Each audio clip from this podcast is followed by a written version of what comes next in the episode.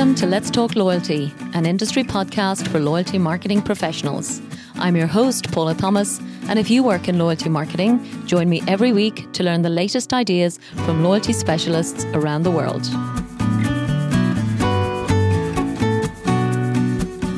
This episode is sponsored by Epsilon. Today, I'm delighted to announce a unique opportunity for one lucky listener of Let's Talk Loyalty to enjoy a complimentary workshop with the loyalty experts at Epsilon. One brand every month will have the chance for a unique, independent loyalty lab, a review of your loyalty program, where Epsilon will share their expert ideas how to drive your program's performance to a whole new level. This workshop is a powerful way for you to measure and then increase the return on your investment in your loyalty program. So to apply, head over to letstalkloyalty.com forward slash epsilon and enter your details.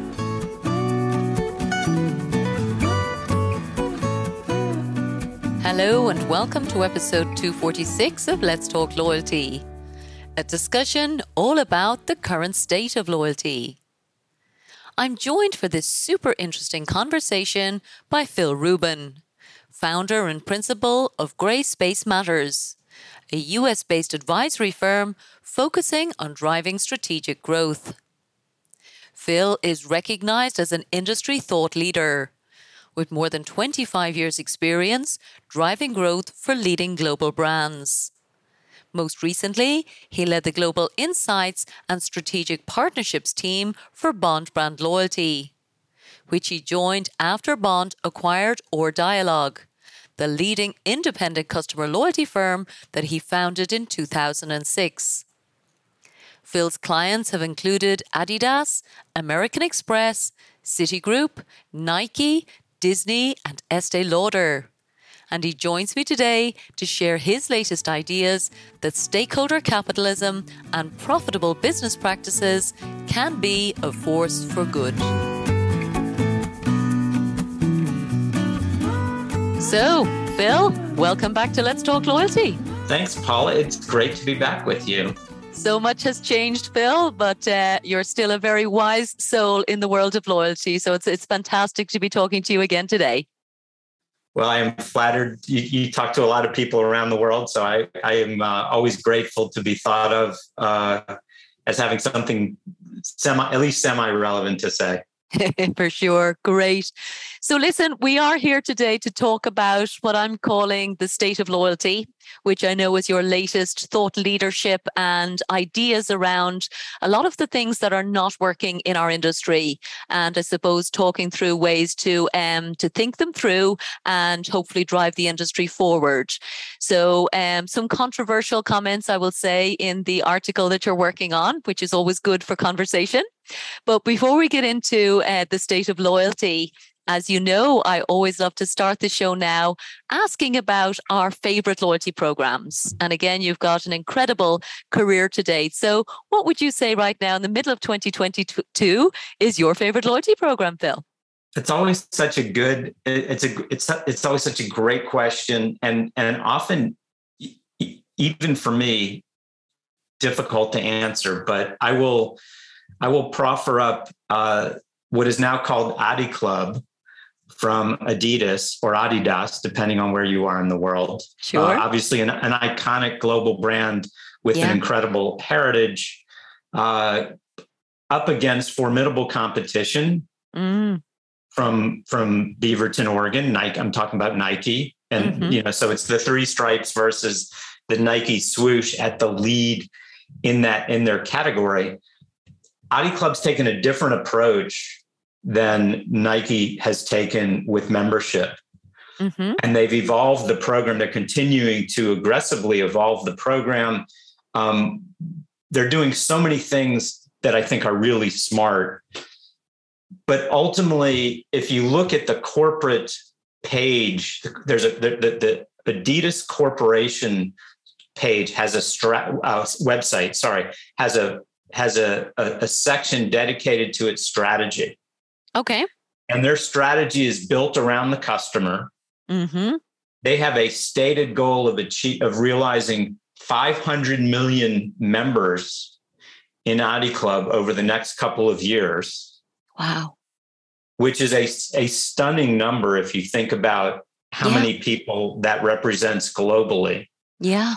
But interestingly, they're so they're they're not taking an overly promotional approach. Mm-hmm they use points as a mechanism to qualify for tiers, and the tiers unlock different benefits. Mm-hmm. They're starting to add redemption where points are, are sort of like options or provide access to exclusive product and and things like that which i would expect yeah. is the beginning uh, or just a continuation of their evolution mm. but it's it's their, their branding Adi Club so that we just had our hockey playoffs and you couldn't see a hockey game without an Adi Club banner mm-hmm. along the ice. Mm-hmm. But what's really interesting is how they're using it as a vehicle for integration, for mm-hmm. integration from a corporate strategy standpoint, uh, reflective of something that I'm also very bullish on, which is the extension of stakeholder capitalism to mm. stakeholder loyalty mm. and for Adidas and, and Adi Club and their products as well. they've they've made a notable commitment to sustainability. Okay. So they're selling shoe subscriptions that are re- recycling that, that, wow. that, include recycling. They're selling shoes that are made of recycled product. I just got an offer for a, a pair of running shoes, and 40% of the material is recycled in in these shoes. They just ran a promotion through their their running app, formerly called Runtastic, where for every amount of of workout logged across certain categories on the app, they were making donations that removed plastic from the oceans. So you were mm-hmm. literally running to clean to, and partnering with Adidas, where their commitment extended to spending money mm. to clean the oceans, which mm. is their recognition of the importance of sustainability, but also really doing that in an integrated way where it's not just a marketing campaign, mm. but it's a marketing campaign tied to actual product, but equally important, tied to what Adidas is doing to clean up the plastic from the oceans and make our oceans more sustainable and ultimately our planet more viable long term. Yeah. Wow, there's so much in that, Phil. And thank you for bringing a very innovative program um, to, to answer that question. Definitely, Adidas is one that I've admired from afar. And um, we'd love to have them on the show if they're listening, of course, at any point to talk about Adi Club. It sounds extraordinary. And I suppose I was, you know, reflecting as you were talking through the proposition and the kind of um, sense I'm getting in terms of what they're aiming for is obviously huge ambition um, so that idea of, you know, setting a, I think they call it a big, hairy, audacious goal is the term for something like a 500 million member program, but also um, built around integrity. So I love that idea because to me, Phil, you know, there's so many loyalty programs that are built, particularly with the idea that the, the business wants the customer to be loyal to them. And that's fair enough. But I know that you are probably the first person who was talking about this idea that actually the company's uh, responsibility is to be loyal to their customers in the first instance before we can expect it back in return. Would that be fair to say? Yeah, absolutely. That was the idea of, we originally introduced this back in, I think, 2015, which was recognizing, I mean, we're still having, we still have a lot of the same challenges in the industry. Yeah. Which is why my controversial or hopefully at least provocative comments in this, in, the, in, in this latest piece will yeah. resonate and be appreciative. And if nothing else, stir some good debate. But, but it literally what it was seven seven plus years ago we introduced we, we recognized that loyalty was stuck and i think it's still largely stuck even though there are leaders like adidas and others who are yeah. doing these great things but but the the idea was the model has to flip. Everybody's doing the same thing, yeah. and nobody's actually being loyal to the customer. And we introduced the idea that if you're loyal to the customer first, if you as the brand pay it forward to the customer, yeah, the customer is going to feel that loyalty. And that is where the emotion and the definition of loyalty comes from. Yeah. And if we just think about it in very simple terms about the relationships that we have, mm. when people pay attention to us, we feel good and we we we we in turn pay it back to them. Totally. Absolutely. And, and that's what makes great relationships and is sort of the virtuous circle of relationships. Yeah, yeah. And I do think you're absolutely right, Phil. Um, in very many ways, the industry is stuck.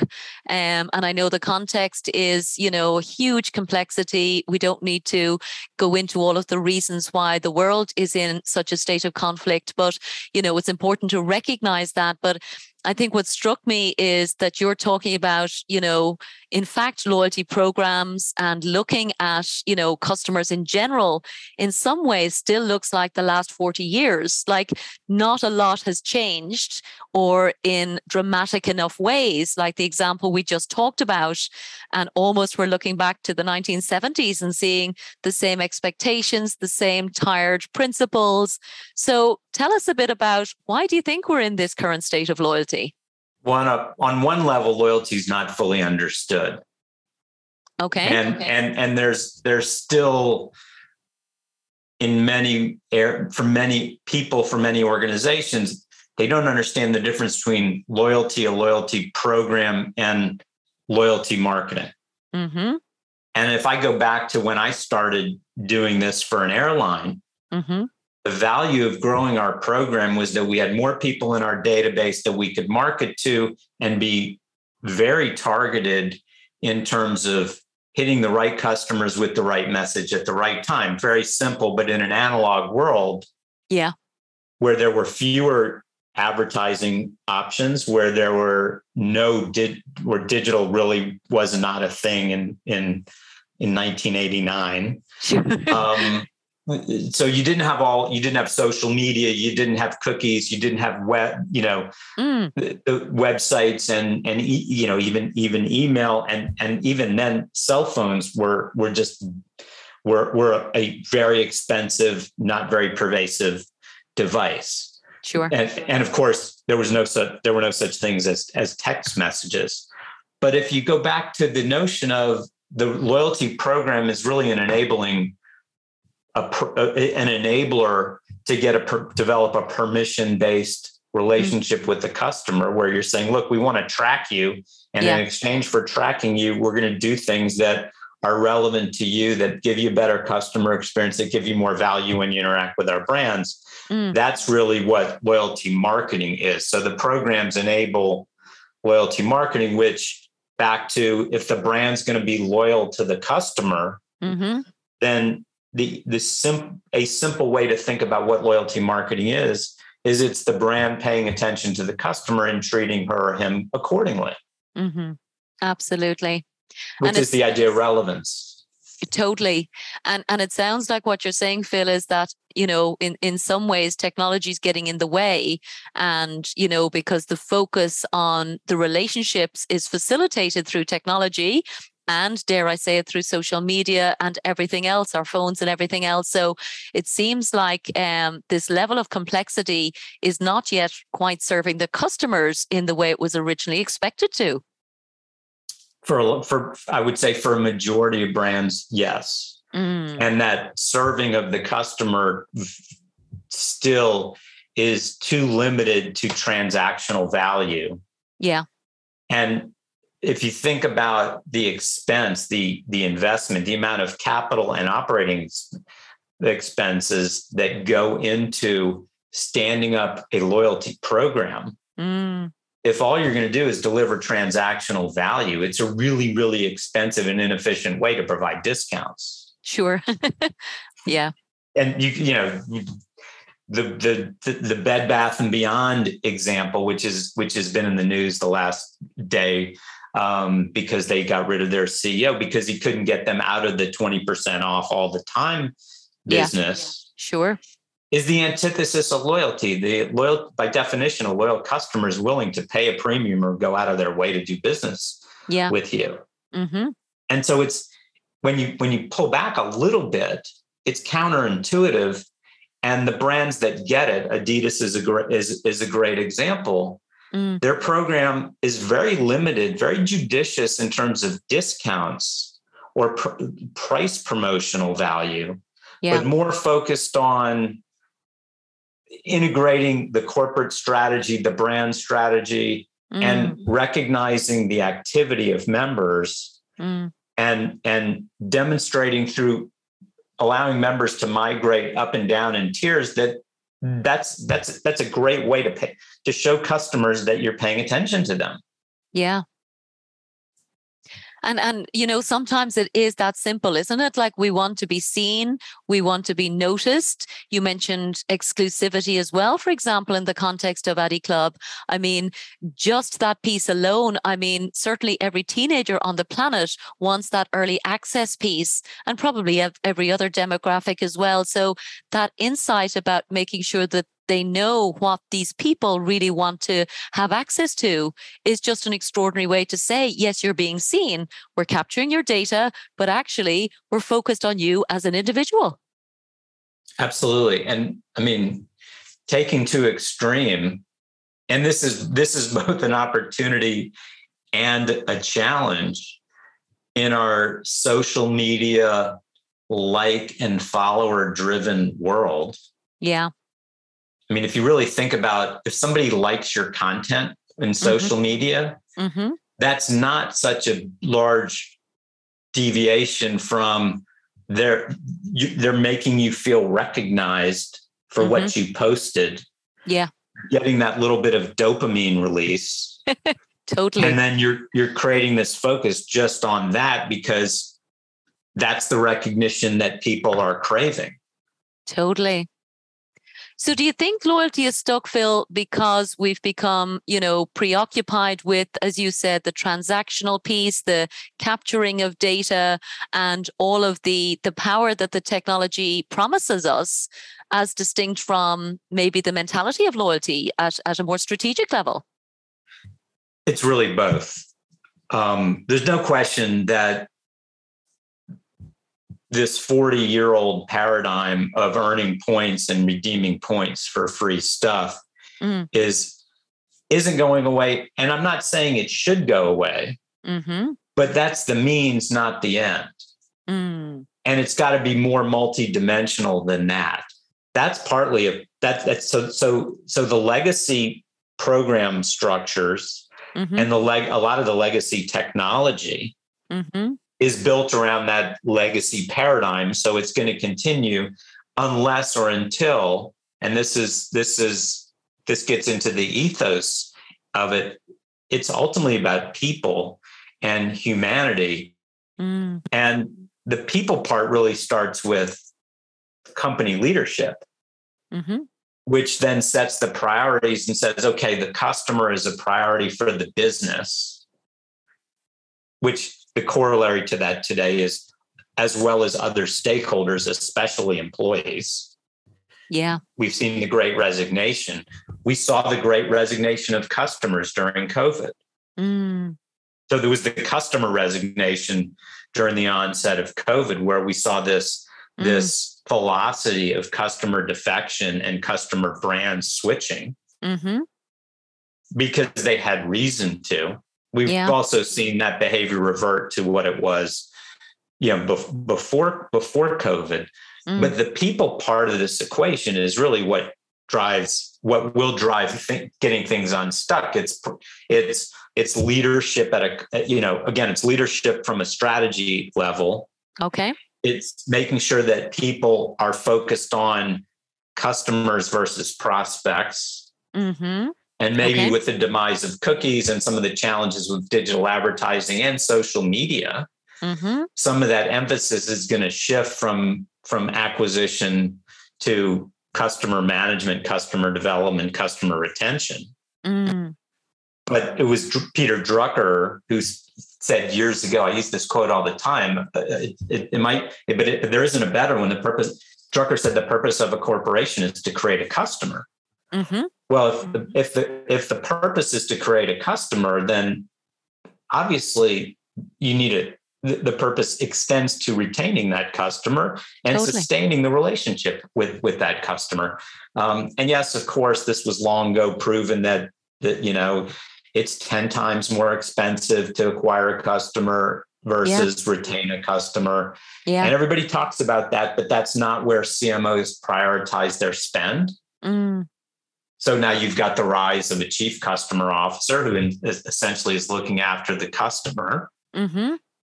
Um, and then you've got companies switching from a chief marketing officer to a chief customer officer, and then yeah, winds change and they get rid of the chief customer officer. But ultimately, somebody somebody's got to lead the charge. I mean, in my mind, the CEO should be the chief customer officer.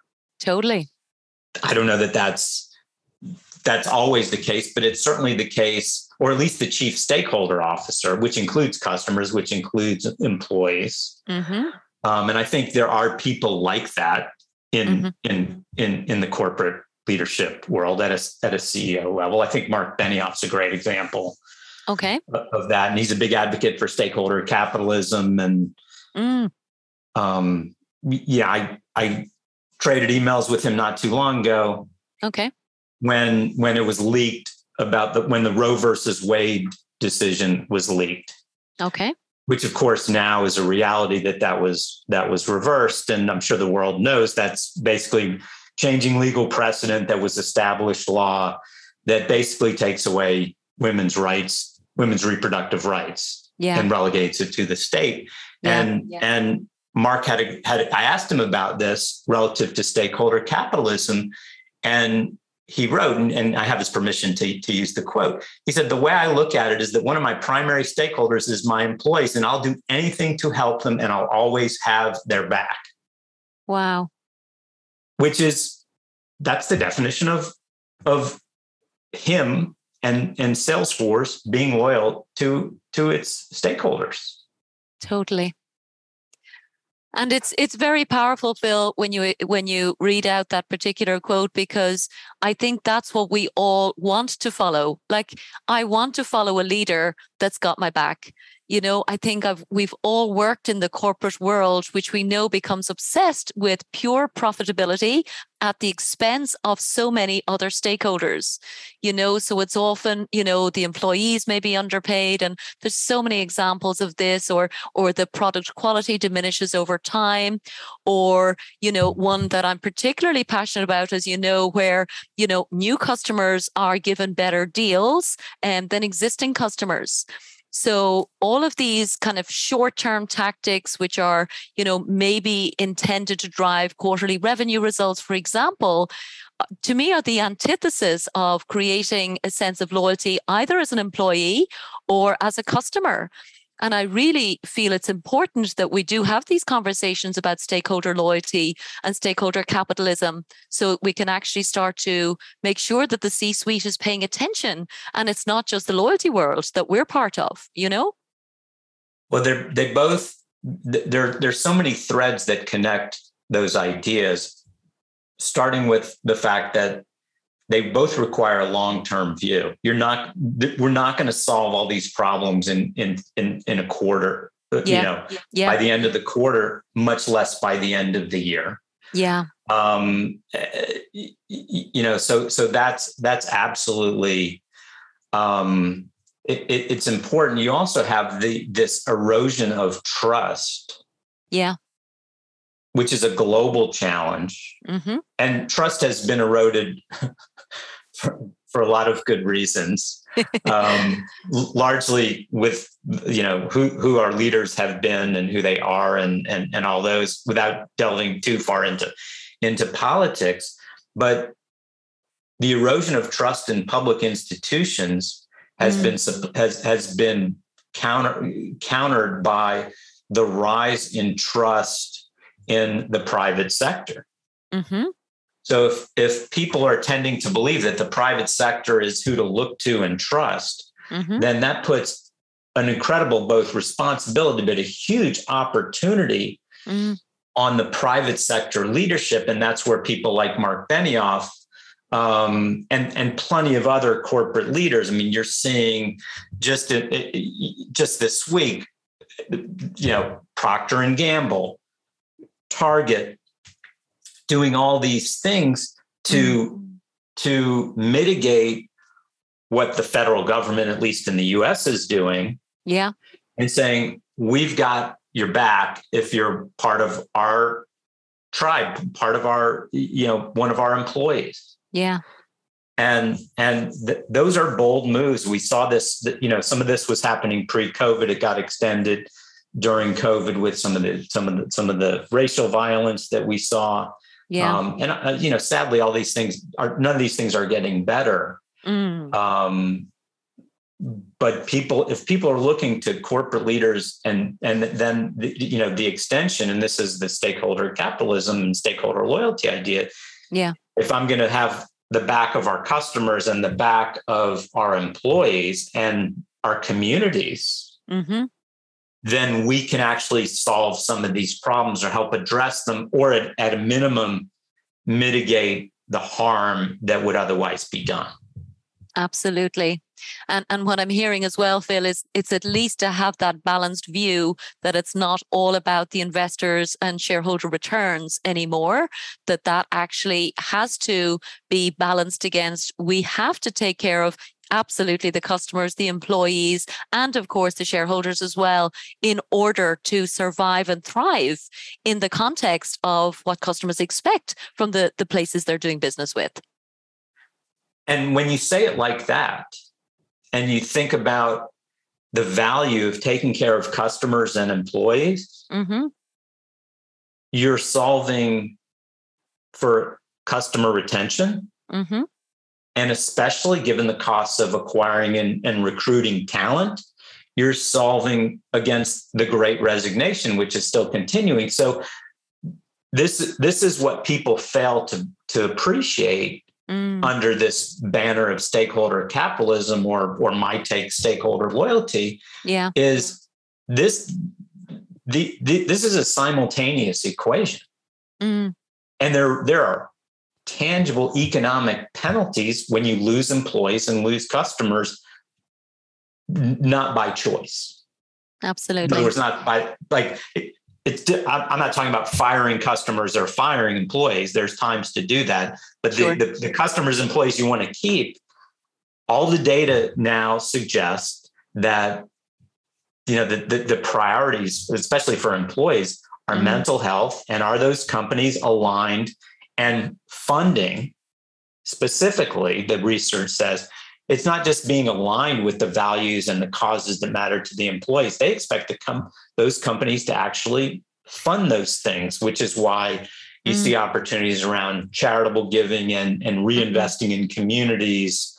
And you know, now we're seeing in the US at least, yeah, a lot of a lot of competition for company, you know, retaining actual companies in cities. Yeah. Yeah. You've reminded me as well, Phil, of a, a wonderful blog article I read from uh, Seth Godin, um, one of my favorite kind of marketeers. And he was talking about the fact that we're coming, you know, to the end of the alphabet when we talk about our uh, demographic groups. You know, we've had Gen Z now, and the assumption is is that we'll go back to Gen A. But actually, what uh, Seth Godin was saying is it probably should be Gen C. C for carbon, C for COVID, C for climate, and overall C for connection. So when you talk about stakeholder loyalty, to me, that's exactly the kind of perspective that's needed to understand that these are the issues that are occupying our staff and our customers' minds. Uh, above all, I do believe connection is probably the most powerful within that. But I think with all of these discussions, Phil, there's an opportunity for loyalty to move dramatically forward. And I know that's what you're keen to do in terms of getting us all unstuck. So, what I suppose would you uh, like to be thinking about or asking our audience to to start focusing on in terms of moving their organizations forward? Bearing in mind that again, you know, most people are loyalty directors or loyalty managers and do have a C-suite, which may be still in the older way of thinking, the, the stuck way of thinking that you're you're talking about. How many hours do we have to, to answer that question? Sorry, it's so huge. no, it's a it's a it's a it's a great question. I think I think Seth Godin's got it right. That this this idea of connection is so multifaceted, and so and I mean the here's the other here's another C to add to that. It's complex. Totally. This isn't something that's very simple, but it's solvable.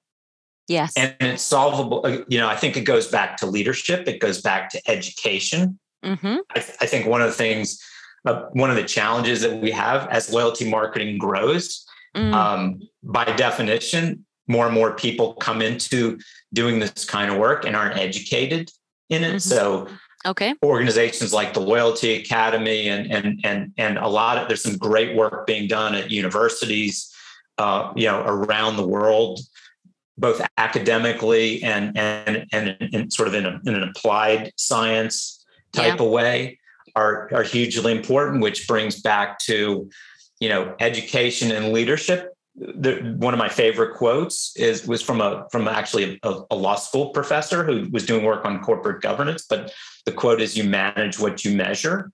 Totally. And so connections uh, all these these are measurable these are these, these these are all measurable and they're all measurable in terms of revenue profit and and expense yeah and and that's you know like peter fader and dan mccarthy are doing amazing work in terms of you know customer based corporate valuation and looking at yeah. where, where companies are actually increasingly publishing especially public companies mm. publishing lifetime, you know, their their LTV metrics, their acquisition cost metrics, and yeah. and having a level of transparency, which which show which ought to show an investor, yeah, that these companies are focused on the right levers to grow their business. Because at the end of the day, mm. that's all we're trying to do, right? Is is how do you create growth that's productive, sustainable, and profitable?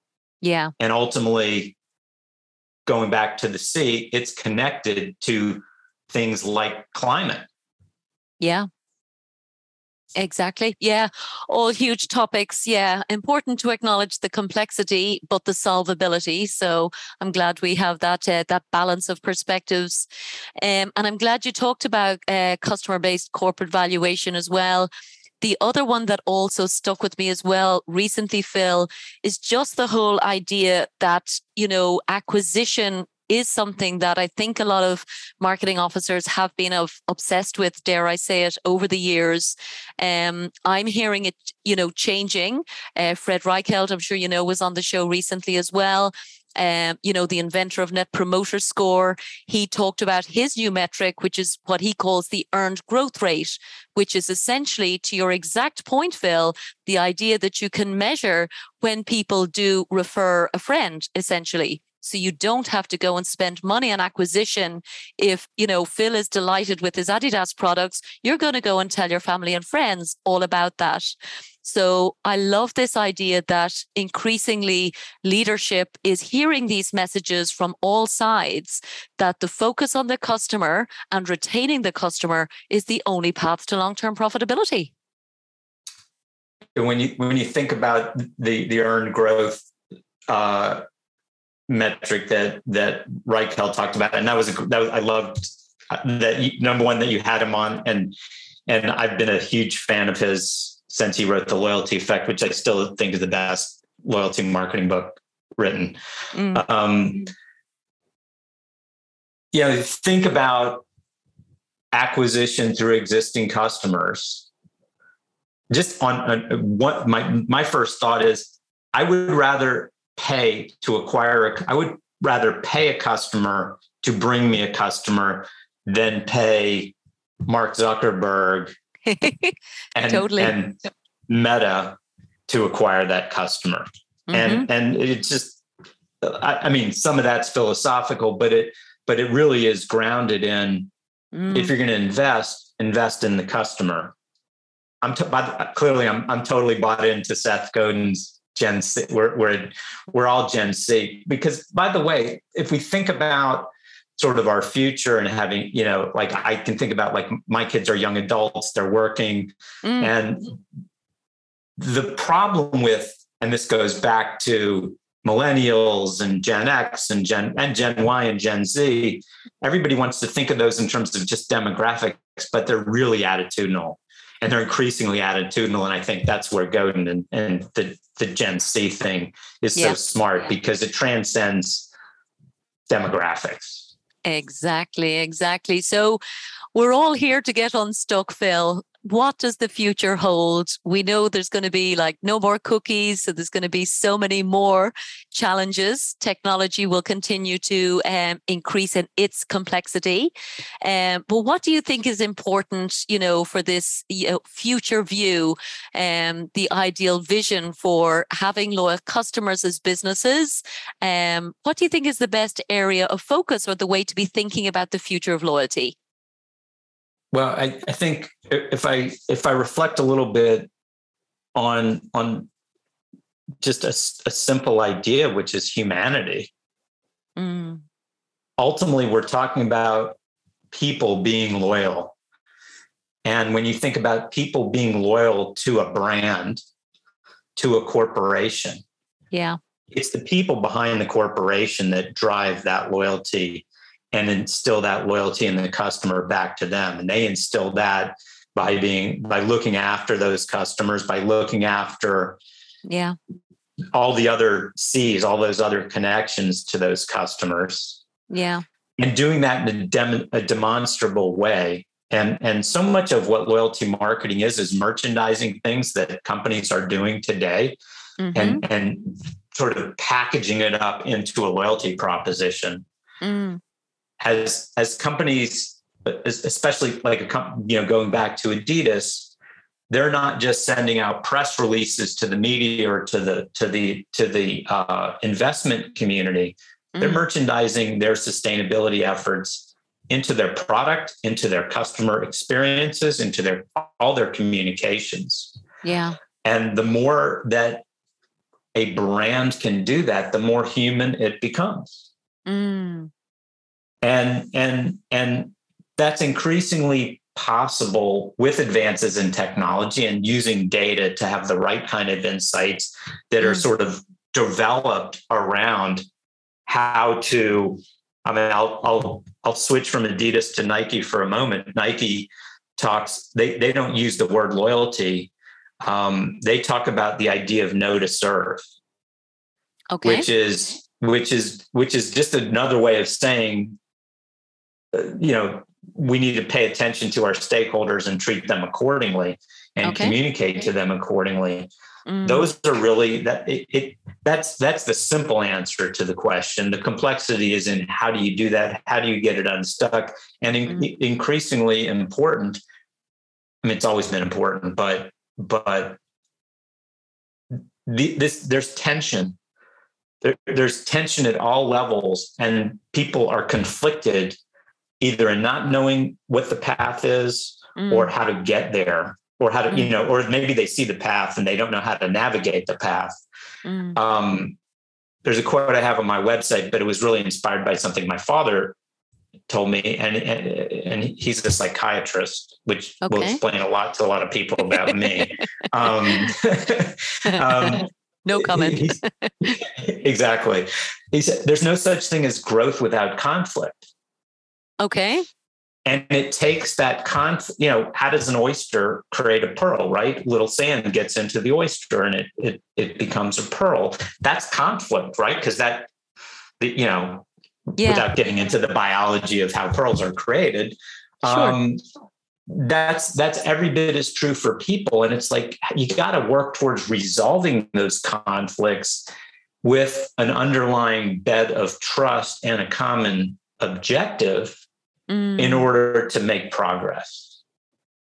I and love that. That's yeah. that's it, it's not an easy thing to do, and it takes sort of the right mindset, but ultimately it takes the right leadership. For sure. I love that. And you've reminded me of another C, would you believe? The word community is what I'm hearing coming through, Phil. Can we add that to the list?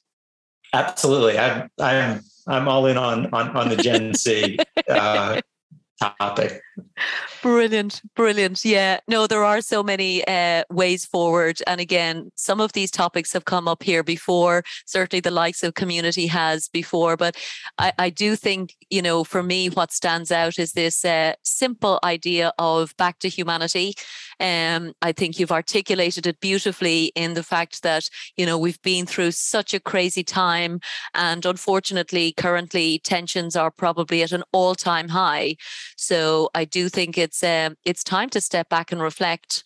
And I'm really grateful that you're taking the time to do that. Um, I think there's a lot of food for thought here, Phil. I'm sure we'll be talking through a lot more of these ideas.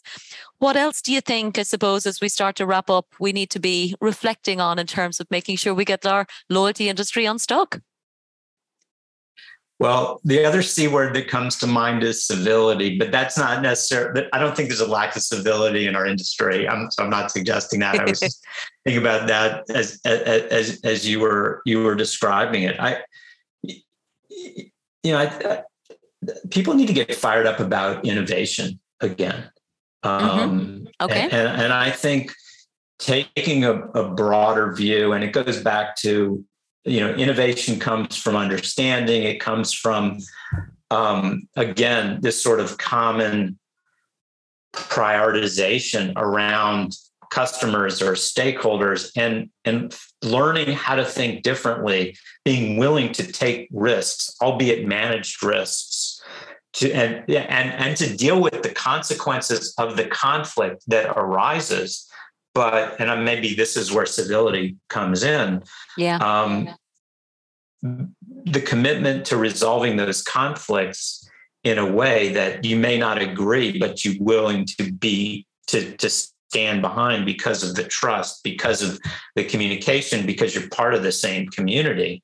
Yeah. Whether it's inside a company or or in that company's ecosystem to me that's that's that's a really significant opportunity um, I used to work for a guy uh, who is a very big risk taker and and very innovative and and and and and really smart, creative person.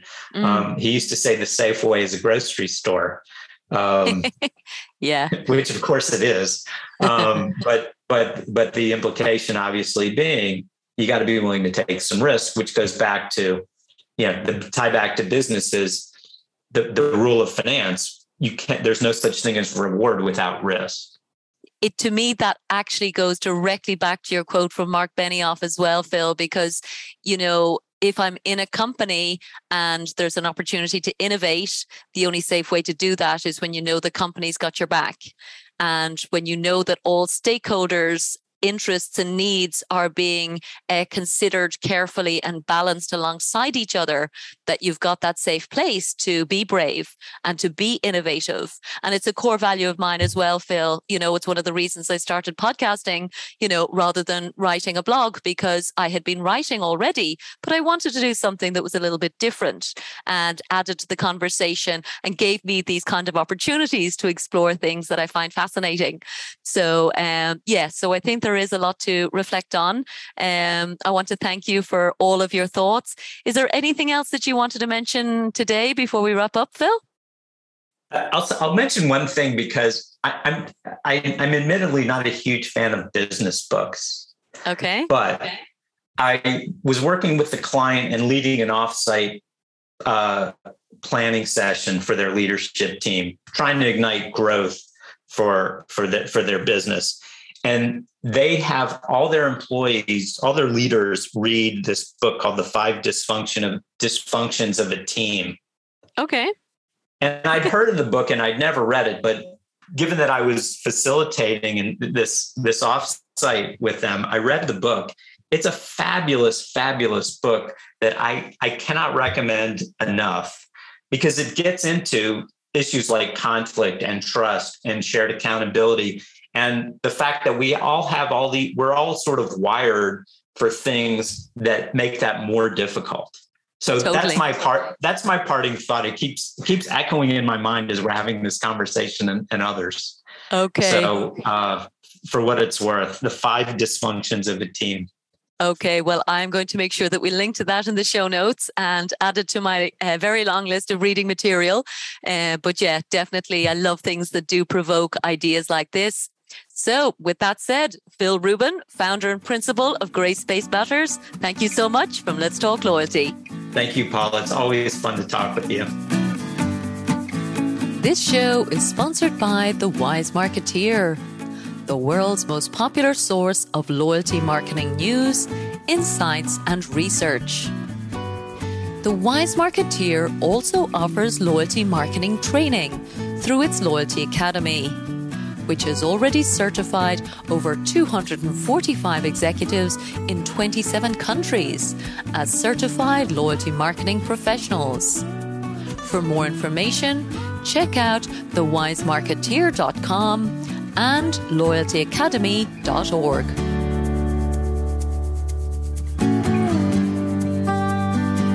Thank you so much for listening to this episode of Let's Talk Loyalty. If you'd like us to send you the latest shows each week, simply sign up for the Let's Talk Loyalty newsletter on letstalkloyalty.com and we'll send our best episodes straight to your inbox. And don't forget that you can follow Let's Talk Loyalty on any of your favorite podcast platforms. And of course, we'd love for you to share your feedback and reviews. Thanks again for supporting the show.